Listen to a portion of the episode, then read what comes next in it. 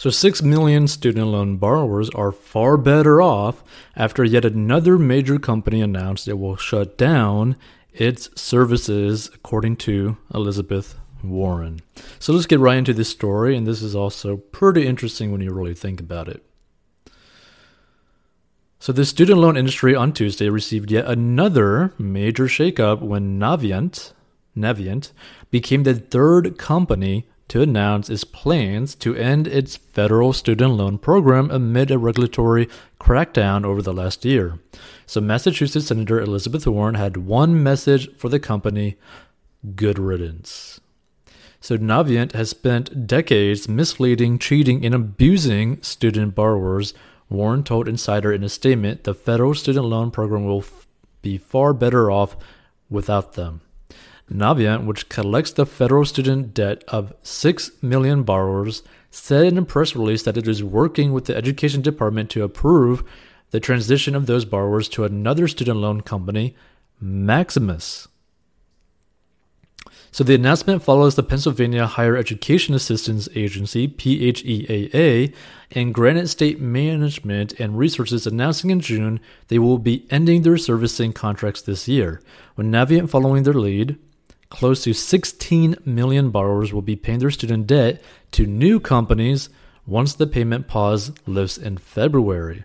So Navient C E O Jack Remondi said in a statement that Navient is pleased to work with the Department of Education and Maximus to provide a smooth transition to borrowers and Navient employees as we continue our focus on areas outside of government student loan servicing.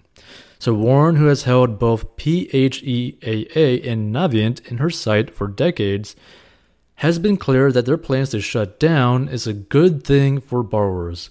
She said in June that the eight point five million borrowers serviced by P H E A A could breathe a sigh of relief since they would no longer have to deal with the company, and Warren told Insider in a July interview that the days are over when student loan companies could do a terrible job. The road has changed for student loan debt servicers, Warren said. They can't sign a contract, do a lousy job, cost borrowers tons of money, and still get their contracts renewed. So Warren has been fighting to hold Navient accountable since even before she was elected to the Senate. Insider reported in April on the comprehensive history Warren has with Navient starting in two thousand six when she was interviewed on sixty minutes and cited Sallie Mae, as Navient was formerly known, for its abuses of the student loan system. And since then, she has reportedly called out the company for unlawful practices with borrowers, like in November twenty eighteen when Warren result- released an audit providing evidence of Navient's record of causing students to go into deeper student debt by steering student borrowers into forbearance when that was often the worst financial option for them.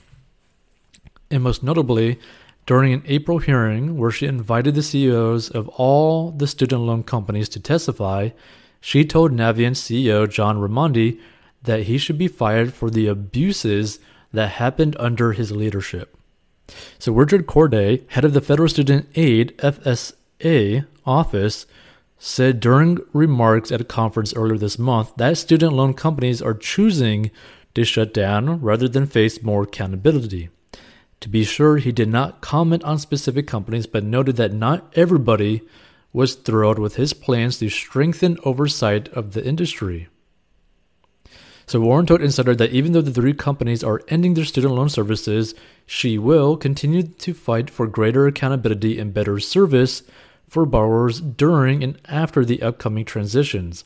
Ultimately, the student loan system is broken, Warren said, and the only way to guarantee that borrowers do not face the same predatory behavior from Navient's replacement is to cancel student debt so that no borrower's future is held hostage by corporations profiting off their financial distress. Now, here's the thing. Feel free to give your thoughts if you stumble upon this. But the thing is, you can't cancel student loan debt and still continue to have the programs available to these students, right? Like, you cannot keep doing that. Like, what's the point of sweeping these things out the door when you have the back door wide open for dust to come right back in, right? Like, it doesn't make any sense, right? If you want to cancel student loan debt, then you also have to stop giving student loan debt, right? Especially federal loans, right? Because students cannot get rid of federal student loans at all, ever, basically, right? You can't file for bankruptcy to ever get rid of federal student loans because they are federally backed by the government. The government is basically saying, like, hey, you will get your money, period, end of story, one way or another, right? So this is basically like a crazy legal loan shark system by the government mafia, basically, right? Now, here's the thing. There should still be things where, you know, there should be like options available to either the colleges or I guess the government as well, where there's financial aid, right, in the form of like grants, which is just, you know, one hundred percent free money that students could end up taking to help pay for their college, right, which already exists. Now, there's also another way that they could probably structure it to where you could have students not necessarily have a cost to them up front, but once they finish their degree, they have to, like, basically their paychecks get automatically docked until they pay the full price, but they only get docked that amount if they end up actually working a job, meaning if they get unemployed, they aren't charged it, right? So basically only when you're making an income are you automatically like paying off basically what you owe to the school or the uh, government, whatever, which I think is a much better option than the way this, that the student loan program is like structured right now, right? Although that could also be like viewed as like almost like an indentured servitude, which, you know, it's not really that great. It's not, it's, it's, it's actually horrible, right?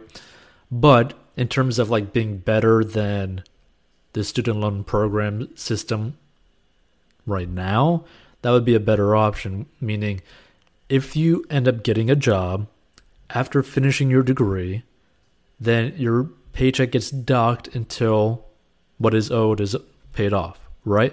But you're only paying on that debt in a sense when you're actually bringing in income, meaning if you don't have any income, you're not going to get charged it at all. I think that's a better route to go.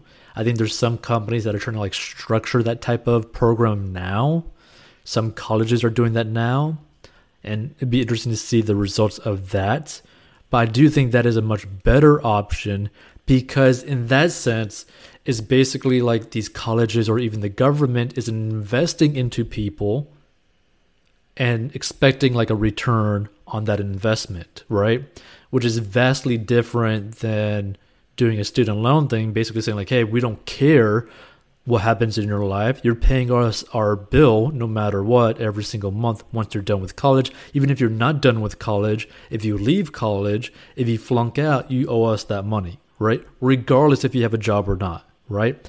That's the thing that you got to understand. Even if you don't have an income, if you're unemployed, you still owe student loan debt. Keep that in mind. You still have to pay that every single month.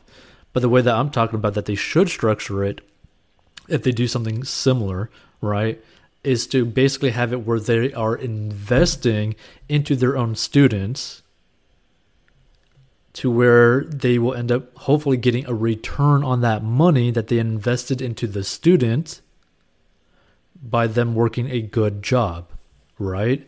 And then taking the return for a few years and then letting them go and do their thing completely free, right? That is the much better option. But who knows what's going to end up happening. The problem that I see with it, student loans is such a horrible, horrible thing that exists, right? Because, I mean, just think about it. These colleges, the government is basically allowing eighteen-year-olds, seventeen-year-olds to sign for like two hundred thousand dollars worth of debt when they have no income coming in. Just think about that for a second. You have zero income, and yet you are going to sign, and you're going to be allowed to sign for a loan of two hundred thousand dollars. Just think about that for a second. For a business to get approved of like a two hundred thousand dollars loan, they have to be making some decent money, right? They actually have to be making some money. The way that it is now, you could literally apply for student loans and get it without even a credit score, okay? Think about that for a second. You could have no income, no credit score, no income history. I mean, you could literally go from high school not working a single day in your life at all, ever, and sign on a piece of paper for two hundred thousand dollars worth of debt.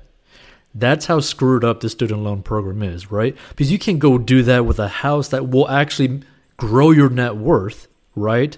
Even if you were to get like like a mortgage, right, for that house to grow your net worth, you can't even do that at seventeen or eighteen. But you could do that with student loans that you can't get rid of, right? When you could also get rid of a mortgage if worse comes to worse through bankruptcy.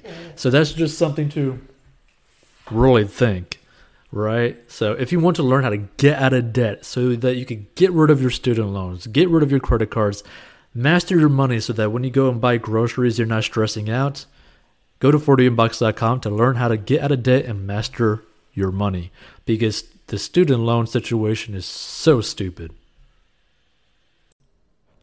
Hey, this podcast is sponsored by our personal finance courses. So if you have problems with mastering your money and you need help, go down below and learn how to master your money.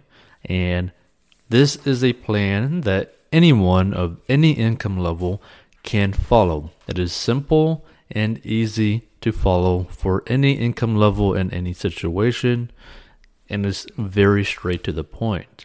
And if you want to learn how to make money online, go down below as well. And we'll see you in future episodes.